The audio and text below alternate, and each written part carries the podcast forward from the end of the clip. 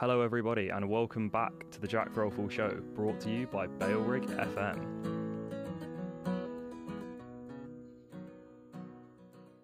This week on the show, we are going to be talking all about the recent uh, Formula One racing. I think that's really where all the drama has been recently. Uh, anyone that keeps up with Formula One will know that. Uh, we've got uh, Silverstone and Hungary to reflect on now. Hungary just happened yesterday. Um, absolutely crazy race, probably the uh, equivalent of maybe Monza last season, where you just have red flag at a weird time, big crash completely messes up the grid. No one knows what's going on apart from the midfield teams. That they know exactly that this is their time to uh, steal some points in the championship, and that's exactly what we saw. Um, probably one of the strangest starts of a race of all time. The picture of Lewis Hamilton on his own on the grid while everyone else behind him pits to uh, change tyres. Lewis is out there on his own in first uh, while the lights go out, and he's got the whole first lap to do without anyone to crash into him and without anyone that he can crash into, I suppose. Max already in the pits by that point created a pretty interesting dynamic where they were kind of both trying to come through the field together. Um, but we'll get into all of that later. Um, for now, I want to talk about Silverstone. We've got about two weeks to reflect on Silverstone now, probably the peak of the championship drama, uh, the standout moment of the season this far, where you've got the two leaders contact on lap one at Lewis's home race, uh, race that I was at. I was out there for all three days, um, which was very fun experience. Incredible atmosphere there. Uh, great to be at a high attendance event again. See all the fans for all the different teams. Really, I mean, you had orange Dutchies, you had uh, orange McLaren fans. Primarily, of course, it, it was Lewis's race to win. The grandstands were, were really all looking for that, for looking for their champion, I suppose. And then uh, with the grandstands demanding such an epic race, um, it seemed impossible for the, the true events to stand up to the expectations. But I think anyone that was at that weekend will tell you that they uh, they did. So let's get into it then. So I was there from Friday, right? I was going there. I thought, right, let's get every single moment of track action possible. I want to see. Spend the whole weekend down at the track, go into different sections, different grandstand seats. Obviously, you have roving grandstand seats on uh, Friday and Saturday. So you, you get the really good experience of being able to see all the different corners. Of course, you got the the pit straight is really where all the action is. Those are the the fancy seats, and that's where the uh, paddock club is. But you also have uh, Maggotts Becketts, of course, is that super famous uh, left right fast section at Silverstone that has been long standing, you know, one of the best corners or corner sets in Formula One. You know, it's up there with Eau Rouge, it's up there with the swimming pool at, at Monaco and the tunnel and all these little famous bits of the circuits that when you ask the drivers what they love so much about driving such incredible bits of machinery, it's through those super challenging sections that have evolved over time and gotten faster and faster and faster. Especially at Silverstone, where you have Maggotts Beckett, it's a sort of left, right, left, right in a way section where you're almost flat the whole time when you're right on the edge of flat. So it's really that test of can you keep your foot down? How long can you keep your foot down for? And can you nail your racing line and catch the aerodynamics to flow through that section as fast as possible and hit the brakes just at the perfect point? And it's so marginal there. There's so much time to be gained and lost in that section and you get it wrong you're in the gravel. But yeah let's start with friday right? So the biggest difference with silverstone of course is, is that that weekend it was sprint qualifying time. So you had um, the main qualifying session, the original like timed lap qualifying session is Friday afternoon. And the teams only have one practice session then to prepare for that on Friday morning, right? So they're running their qualifying like simulation in practice just to get the sense of what these cars are like around Silverstone. They hadn't been there, of course, since last year in 2020. They had two races there, but the cars are quite different from 2020 now. In the 2021 season, the downforce uh, balance is quite different. So it was really important for them in that practice session to get their cars set up properly for that standard qualifying format, which is now moved to Friday afternoon. And then uh, they had the sprint race qualifying, or apparently you're not meant to call it sprint race qualifying, it's just sprint qualifying, according to uh, Sky.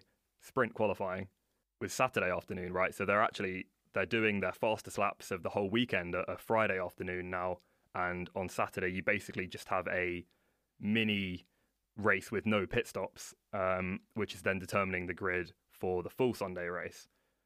It's a really interesting dynamic. I mean, I think the teams are evolving each year on year really to, to get the most out of their practice sessions because it's a, an interesting question of well, you have an hour and there must technically be an, a correct answer to what is the most efficient way to spend that hour. You know, which decisions have the lowest opportunity cost, where is your biggest like value per minute coming from? What what kind of things can you change on the car that are going to tell you what you need to know about its behavior around Silverstone? So to watch that, I think on Friday morning where the teams are doing that practice and they're running all these extra bits of sensors and stuff on their cars to see where where the time can be gained, it spices up the practice session quite a lot because then people that are there, I think it was one of the highest attended Fridays of all time.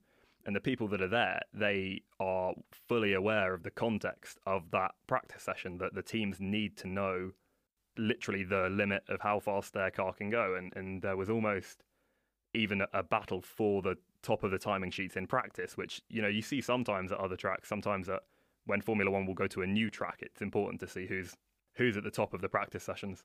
Uh, is is an, an interesting question to see, right? But I think even more so at Silverstone when you're you know that the track conditions for qualifying are going to be similar to what they are in the morning. The car setups, the behavior of your car is going to be similar, and the fans know that it is crunch time. Really, like there's not really any other option to get to get it wrong. You have to spend that hour as best as you can, and I think that was one of the best things about the weekend for me, right? To go and watch those practice sessions alongside. Uh, you had Formula Two there as well, and you had the W Series, and I think there was a GT Championship as well.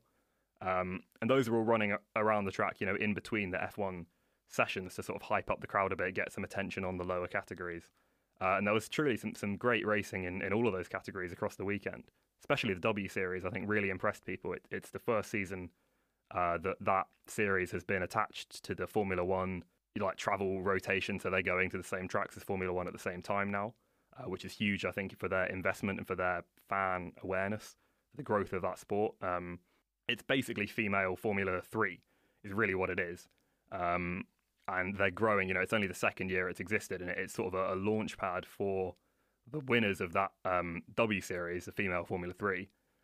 If you can win that, if you can show that you're discernibly the best of those drivers. It it should be in best case scenario, especially now it's attached to the F1 uh, circuit, media circuit, not whatever circuit. Um, it should be a, a pretty clear transfer from W Series to at least Formula Two. Right, there are plenty of pay drivers in Formula Two that are never going to make it, and then when you have, you know, the, the normal winners of Formula Three get quite a clear transfer to Formula Two. So why shouldn't the winners of the female, uh, the W Series Formula Three, yes, obviously they are like it's a total less competitive field. There are less cars than the FIA Formula Three, the, the mixed one, but there have been plenty of uh, female drivers in both Formula Two and Formula Three, uh, the official FIA series, as well as in the W Series. But I think the the whole kind of point of the W Series um, and the value of it being like at that Silverstone weekend is to bring attention to the drivers, to bring sponsor attention, to show that they can put on a great show in front of that many fans. And also, I think for really the, the standout driver of that series is uh, Jamie Chadwick. She's probably one of the most foremost stars of British motorsport at the moment, right? It's her, Lando, George Russell, and the other ones I'm forgetting. Probably I don't know, throw maybe Dan Ticktum in there as well as like young young British drivers who are really going to be there for the future. I think Jamie Chadwick has a huge amount of potential in front of her and a pretty clear path to Formula Two if she can do back to back W Series championships. There's not really much else you can say, and that kind of proves her better than uh, I think already a lot of the current Formula Two drivers because the day by day Formula Two activity is uh, a lot of mistakes and a lot of crashes that Jamie Chadwick really isn't making in the W Series. So I think that that path needs to be formed, and I think it, it's on its way to being formed. Uh, and seeing the crowd really take to the W Series uh, was pretty special. I think the race was on Saturday actually, but they were doing you know qualifying and stuff and parade laps throughout the whole weekend to, to kind of show people what the uh, what the series can be. Uh, and it was quite cool to be there, you know, witnessing the evolution of that series. You know, for the W Series, the Silverstone crowd was ten times higher. It was the biggest crowd that they, they had ever been in front of by 10, 20 times. You know, it was a, even on Friday and Saturday, especially, well, I think it was sold out on Saturday. I think Friday was probably around like 90 to 100,000 people. And then you had more like 120,000 on uh, Saturday and Sunday. and it was it was just really cool to to witness that um, the growth of a series like that. So now, so we've talked through the junior categories. Formula Two was excellent as well at Silverstone. a couple big crashes if if you want to look up those clips. But you know, at Silverstone, it always generates good racing, no matter what car you're in, really. Uh, and as we saw in the uh, the full race on Sunday, generated some pretty special uh, moments. Okay, then, so let's get into the F1 uh, competitive action from Silverstone. Then, so we'll start with the Friday qualifying. I think the two real standout moments from that session uh, were Russell making it into Q3. I think that was really the biggest one. Um, for him to beat his teammate by such a huge margin and really just outperform his equipment yet again uh, on Saturday, where he's able to sort of overcome the, the race pace flaws of that William car. He, that he can get past them on Saturday and um, and really show what he's made of as a, a pure driver, especially around a circuit like Silverstone that is so kind of diverse in its challenge. Right, you have fast corners, you've got like Abbey and Farm and Village, which are more slow speed, medium speed corners. You're taking through like pretty much every aspect of the whole car. You've got long straights, fast corners, slow corners, medium corners, change of direction. You know, you've got gravel traps it's a pretty diverse circuit. And for Russell, yet again, to demonstrate his kind of supremacy over most of the rest of the grid uh, at such a track like that, at his home track as well, back in front of uh, back in front of a home crowd, I think was a huge moment for him. And of course, we saw now this weekend in uh, Hungary, he was able to finally break through that barrier after so many uh, 11th place finishes. He was able to break into that top 10 with his teammate and uh, and bring some points home finally for Williams, right? And we maybe we saw the kind of rumblings of that magic started up in the uh, in the Friday qualifying session at, at Silverstone, where he he was really one of the standout performers of that day.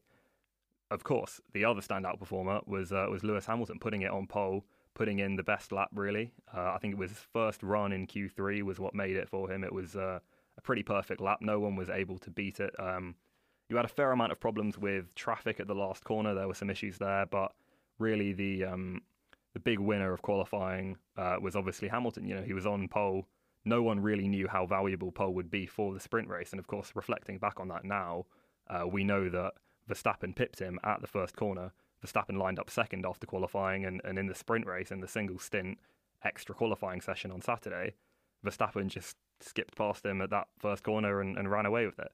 Um, but if we're reflecting purely on Friday for the moment, it was Hamilton's day. It was his uh, moment to cheer in front of the crowd, get the whole crowd behind him, get them revved up uh, for for all the action that was yet to come. I mean, it was a huge cheer. I, I was uh, I was on the pit straight when he came round, right? So to see him come out of Vale into where are you? You're into club after Vale. You're coming round the last corner, over the uh, pit straight, across the line. You see the time come up on the board, and, and just the roar all the way down from turn one, down the whole pit straight. Even you know the fancy people in the paddock club were going crazy. It was uh, it was truly a special moment to see him back on top there. Um, there's nothing quite like the grandstands at Silverstone for a for a home driver, and it was uh, it was really special to see that. So to get that out of the uh, the Friday session was was magical. Really, I mean, without a competitive session on Friday, most other years uh, you just have the practice sessions on Friday, so there's nothing really to cheer about until uh, until Saturday. But to, to generate that moment, um, I think that kind of weighs quite heavily in favour of this change in format to have uh, competitive sessions on every single day. It definitely drew that atmosphere in a lot more. Um, and yeah, it was really cool to see uh, him be able to pull that off. So now I think we should get into uh, the action from Saturday. Okay, Saturday then you have the F1 sprint race, which was of course a new uh, idea, a new development. Um, sprint races and reverse grid sprint races even have been a component of uh, junior championships for a long time. Currently, Formula Two they have two uh, single stint sprint races each weekend, and then uh, feature race with a pit stop as well. And I think F1 were basically trying to learn from the uh, innovation of those categories to see, well, you know, how can we generate more overtaking, more action? How can we generate another spectacle for the fans? Uh, the, the consequences of, of crashing in it aren't too high. You know, there's only I think three points available for the winner two for second and, and one for third in the sprint race, but relatively minor risks, uh, unless, of course, you're Sergio Perez, who crashed out from seventh or eighth, I think, spun out on lap one of the sprint race and, and put himself at the back of the grid uh, for a pretty miserable Sunday. But really, what we saw in the sprint race was Verstappen and Hamilton next to each other, side by side into turn one. Um, and Max won that battle. You know, he started in second. He just purely got a better start inside line into Abbey, and it was his corner. It was it was game over. Lewis really knew that the car wasn't able to fight back after that, um, and there wasn't. I mean, I think Fernando Alonso had a pretty special start in the sprint race, but to be fair, I was a little bit skeptical of the uh, value of it. Apart from the fact it was another competitive session, I think that there could have been more maybe to to mix it up um, and to generate something new, right? Because we have seen people race on the medium tires before. To see it just again um, at a different part of the weekend, you know, it's definitely more advertising money for them. It's more time on TV for the teams and the cars and the sponsors. I can see the justification behind it of, of having another competitive event. Um, but I think there's room left to innovate uh, in terms of the format with the sprint race, having it just be directly linked to the you know starting positions for the final Grand Prix on Sunday. It makes sense. It means that there is a clear sort of continuation through the weekend. But I also think that um, yeah, there's there's room left to go. I think it's a statement in the right direction that F1 have sort of said that they're willing to try new things. I think um, of course, we have the new boss, uh, Stefano Domenicali, the ex Ferrari uh, team boss, now running Formula One as a whole, and it's sort of under his management that um, a few things like the sprint race have come in. And I think more uh, on more broadly, he's got a sort of positive perception both with the media and with the teams that they like the way he's managing uh, with their with uh, Ross Brawn and, and sort of Michael Masi at the FIA. They're working together to to move the sport forward and, and to bring new ideas through. Um, but I think there's probably still room for some more new ideas after the sprint race. It, was cool to see it trialed, um, but I would like a bit a bit more innovation. Maybe you know you split up the top ten and the bottom ten, and you have two separate sprint races. That could be an idea that mixes it up a bit.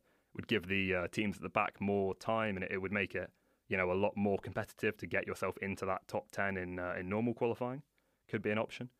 Um, but I think more more the important thing to take from the sprint race is is that it shows F1 is willing to change and F1 is willing to um, question it, its old practices and question its old formats to to generate better racing for the fans. And more than not, um, that's a step in the right direction for me as a fan. I, I liked it, but I think yeah, there's uh, work still to be done for that. So now let's get into well, the probably the uh, biggest incident of the season uh, in Sunday's race where you have Max starting on pole because he was able to pip Hamilton in the sprint, Hamilton starting in second. And um, spoiler alert, if you don't already know what happened in this race, uh, I got some bad news. Pretty controversial move from uh, our boy Lewis. It was a very interesting one. So let's take it through sort of corner by corner, right? So, turn one, Max gets a good start. They really both get a good start, but it's clear even from the start that Lewis is able to take different lines through the corners. He's able to defend his second position and flow through the corners in a way where Max is taking the optimum racing line and Lewis is looking for a gap around him. And the fact that Lewis is able to look for gaps like that and still keep on Max's bumper is showing kind of that Lewis has the speed to overtake, right? He's he's there waiting to make the move. The move is there for the taking. So you go through turns, you know, one, two, go through the slow ones. You go down to uh, Brooklands and Luffield. They're very close. They come round Luffield, which is the kind of long hairpin.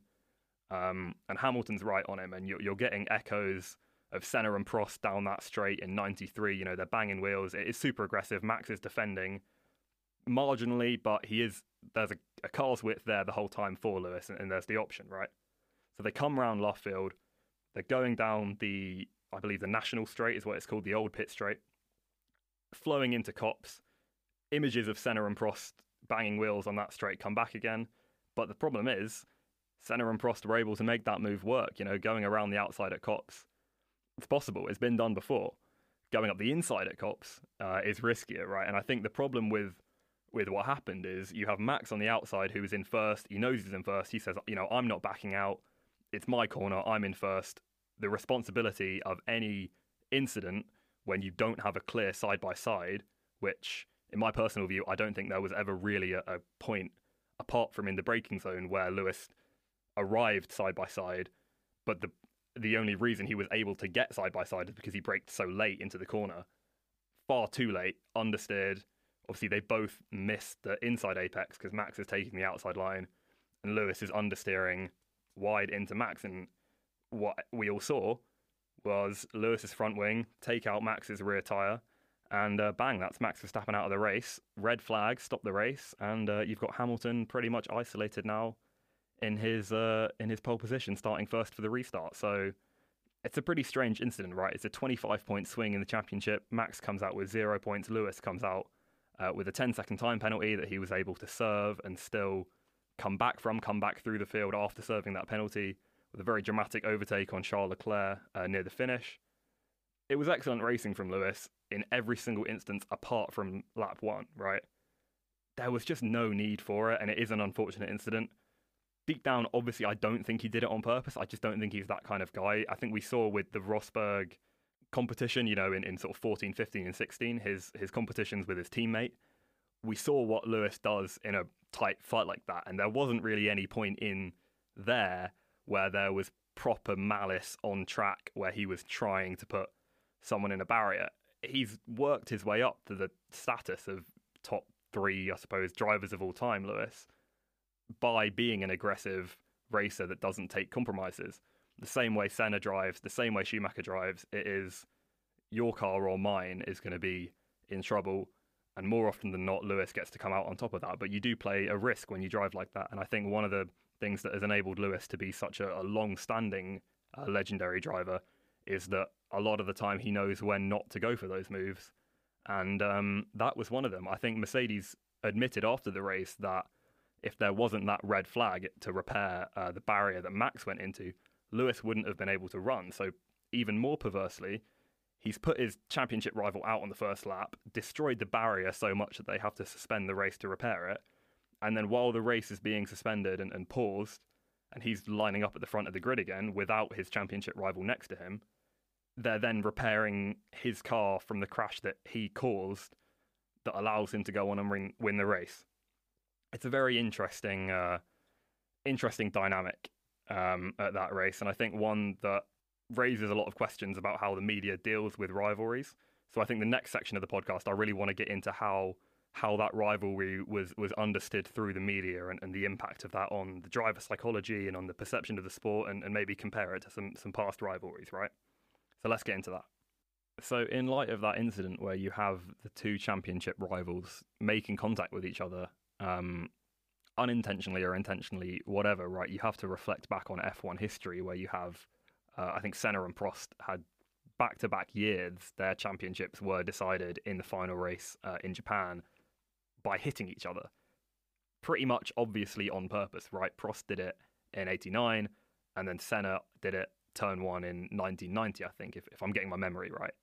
The origin of, of one of the most famous quotes of all time, I think, was uh, Senna talking to Murray after that race, uh, Murray Walker, saying, uh, "If there is, uh, if if a gap exists and you do not go for it, you are no longer a racing driver, right?" And that was his excuse for sending one up the inside uh, and taking out his championship rival. And you can reflect on that in in a few ways, really. I mean, there's never any true criticism of Senna, saying that he was a particularly dirty driver or a malicious man. He he was honourable and he wanted to win in in every way possible. But reflecting back on that, knowing that he pretty much did take out Prost on purpose, um, but somehow that has not really tarnished his legacy at all because Prost did the same thing to him.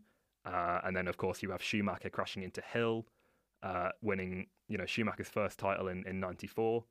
Uh, it's another extremely controversial incident where you can question the intention, uh, and I think you can question the malice to maybe a greater level uh, than Lewis taking out Max at Silverstone. Right? I think it wasn't Lewis's intention, but it was his fault. And when the impact of your fault is a 25 point swing in your favor, you really have to consider the uh, the facts about the format of the sport that allow that to happen. And I think Lewis was you know, extremely lucky to get away with it. And I suppose the impact of Silverstone will kind of play out once we see what happens in the rest of the season, right? If the championship is decided by the points that Lewis won at Silverstone, right? If Lewis takes it uh, and Max can't come back from, you know, back to back disappointing races at Hungary and at Silverstone, uh, then it's going to be a really interesting one to see see what the uh, media perception is like. I think the, the media was another thing I wanted to touch on uh, before we get to Hungary, because it was also one of the things that Max was very critical of in, in his press conferences this week is that, look, yes, they are two championship rivals that have made contact and one put the other in hospital. But the fact is that there is, or it doesn't seem like there's any actual personal issue between them. They both understand that, that racing is hard and racing is uh, is competitive, and you are going to get those incidents uh, up to a certain point. And I think having the media each week pushing them with questions about, you know, do you respect Lewis? What are you going to do in an on track battle? Are you going to put him off? Are you annoyed at him for putting you off? To ask that question once is even a little bit over the line, but you kind of can get away with it. I think the journalists kind of don't really like to consider that they have any responsibility. You know, their their intentions are distorted by wanting those super clickbait headlines. But to even ask that question once is a bit much, and then to say to both Max and Lewis over and over and over again, asking about, you know, do you have a rivalry? How aggressive are you going to be? Do you have a rivalry? How aggressive are you over and over? It's just, it's just a bit much, right? And I think there was a, a, good uh, clip that came out from the press conference this week uh, from Verstappen saying, look, guys, you have asked me that question before. You know what my answer is. I know that you're only asking it to make me more annoyed and to make this rivalry kind of bubble up even more. But that is really not the way to do it. And I think it, it's another one of the things that that needs to be remembered about Murray Walker, who who everyone will agree was probably one of the best ever sports journalists. Never mind the voice of Formula One for a generation. Is that Murray was able to get right in the middle of all the stories and know all the drivers without any of those distorted intentions. You know, the love for the sport shone through, and, and he would ask funny questions and cheeky ones about rivalries and beefs and, and stuff off the track, but it was always in a way that he he just wanted to bring entertainment out, and he, his love for the sport was what was pursuing the uh, the asking of those questions, and um, and it wasn't purely just headline grabbing, looking for for Twitter clips and stuff, which is really what it has turned into now, uh, in my opinion. And I think another one of the things from from that clip of Max at the press conferences where he kind of turns back quite. Uh, firmly, I suppose, on a journalist was the sort of feigned shock from the journalist going, "Oh, we're sorry, Max, we didn't didn't mean to annoy you." And it's like, yeah, but you kind of did. You did mean to annoy him to a certain level because it you in the media you benefit from that rivalry heating up because that's what people want to see. Suddenly, you start to incentivize that, and you lose the personal relationship with the drivers that, in the long run, is more beneficial to the media relationship. But they're kind of chasing those short term moments. Um, but you know, you you can consider that just a problem with all media in, in the modern age. But I think I was a little disappointed to see that bleed through into Formula One in, in such a way uh, and impact that rivalry. But I think hopefully, hopefully, um, we can be done with that, or at least this podcast can be a place where we discuss discuss things on on a more philosophical level, a deeper level, where we're not really considering, you know, week to week personal issues with the drivers. We're, we're looking at it from a more a long run perspective and we're taking in all the actual facts and not just the sort of distorted opinions of uh, the different fans that are obviously are interpreting the on track action in a completely different way. But I think my goal is with this is, is to really discuss what should be discussed, not just what is already being discussed by people in the press conferences trying to get headlines, right? I think that is really where I want to take this. Um, and that being said, in the last little section I'm going to record today, um, let's get into the Hungarian Grand Prix, which is a very different race from Silverstone. Uh, of course, a wet race at the start, huge incident uh, with really Bottas at fault and Stroll taking out and collecting, you know, a pretty fair percentage of the field. I think you had 14 cars running by the finish, which is uh, pretty crazy. But yeah, I think um, let's get into Hungary, shall we? So here we are then uh, at the Hungarian Grand Prix reflecting, you know, looking back on Silverstone with two weeks' perspective, I think has changed the way I, viewed a lot of the incidents at the time. Obviously, being in in the stands, um, hearing people cheer when Max was put into the barrier by Lewis was a, quite a strange moment for me because, you know, I don't really want to be the guy standing up and, and going, "Oh no, come on, you guys should be respectful," because there's just no point in doing that. It doesn't benefit my weekend at all to do that.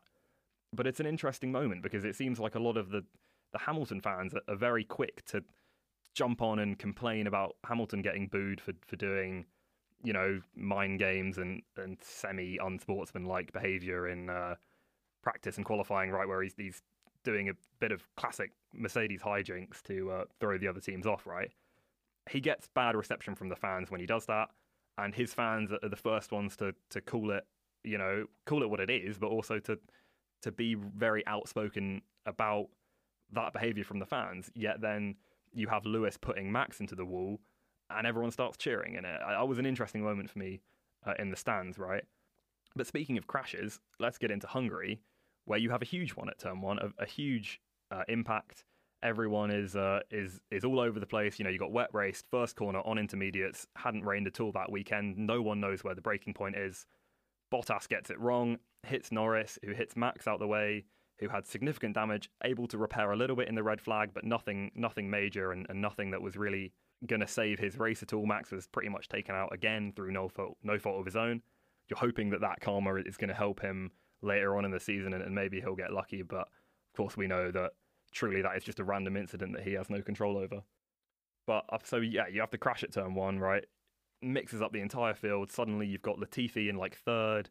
Russell is, is right in the mix as well. Ocon and Vettel have, I mean, the the onboards from Ocon and Vettel were absolutely insane. It was literally like a video game where you had damage turned off for them but turned on for every other cars because what you see is just an absolute sea of carbon fiber straight in front of them, behind them, all over the place.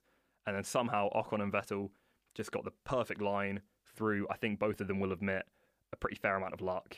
Um, they were just able to float through uh, and, and, into the podium places, which is absolutely incredible. Of course, the uh, the win for Ocon was a huge moment, I think, for the sport.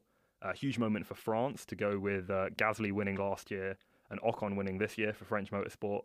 Um, you know, before that, the last win I think was Monaco '96 uh, with Olivier Panis. So to have back-to-back French winners in motorsport, uh, and of course you also have uh, touching in MotoGP, you've got Fabio Quartararo, another French superstar who's in the fight for MotoGP this year. So really a big year for uh, for French motorsport, and to to see Ocon up there on the podium, of course, his first win, uh, first win for Renault since returning to the sport. Uh, and to see Alonso back there as well, of course, Alonso won his first two championships with Renault in 2005 and 2006. And then Renault took a little break from the sport, uh, and that team ended up coming back.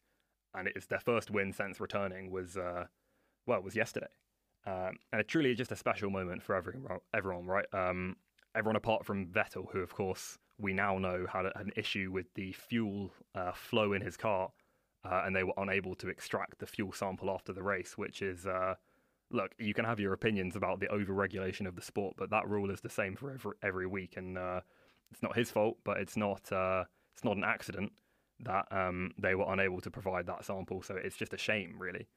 But you still have a hugely mixed-up podium, of course. Now you have Lewis back on top of the drivers' championships, an absolutely stunning race from Lewis this weekend.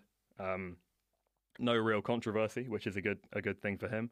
Uh, an incredible battle with Fernando Alonso in the closing stages of the race where Lewis is on fresher tyres and Alonso really is there winning the race for his teammate. Truly a special performance from him. Hungary, I think everyone will know, has has been uh, a bit of magic this season. Really, what the season needed. I think we come to Hungary each year, and before it starts, we say, "Oh, it's Monaco without the walls." You know, it's too many medium speed corners, and, and the dirty air was hugely impactful. Um, and it was yesterday, but you also had incredibly incredibly mixed up tire strategies and incredibly mixed up grid and more than anything else was shown that this 2020 construction of the Formula 1 cars is truly able to to uh, produce some pretty magic racing uh, and some pretty special moments for everyone involved really I think Alonso at 40 now was able to show that uh, there's no uh, no wearing down in his ability. He was able to hold off Lewis for at least sort of three or four laps before Lewis was able to really make those new tyres work. But Ocon, I don't think, would have won the race without his teammate Alonso backing Lewis up for a while. So to see that performance really pay off for a midfield team and pay off so highly was truly just is one of the things that I really love about the sport is that that moment is possible and, and we always get a few each season. Uh, and I think we have to consider ourselves very lucky that um, that this is the way we got our, our midfield win moment uh, this season, right? Truly, truly a special moment. Okay, I think that'll be uh, everything for this week. Um, we haven't had a lot of action from the other categories. Of course, I know this podcast is really meant to be about more than Formula One, but uh, IndyCar's been on their summer break. They'll be back in August. I think NASCAR are in the middle of their playoffs at the moment, but the NASCAR playoff format is, is very complicated. Um, and I think the best thing we can do really is, is reflect back at the end of the NASCAR championship on, on the events of the season, be able to deliver a more understandable uh, perspective on that. MotoGP is also back, I think, next weekend, which will be super interesting. So we can get into some other categories then. Uh, rally's coming back too. We'll get into all of that once it starts happening again. Uh, weekly episodes will be starting in October. Uh, we'll get the interviews in, we'll get some great guests and some great uh, analysis and some insights for you. That being said, that's all from me this week. Thank you very much for listening. I hope you are able to check out some of the action from uh, from Formula One, and I hope it was interesting to hear about, get a little recap of the events and uh, my interpretations of, of, what I was seeing each time.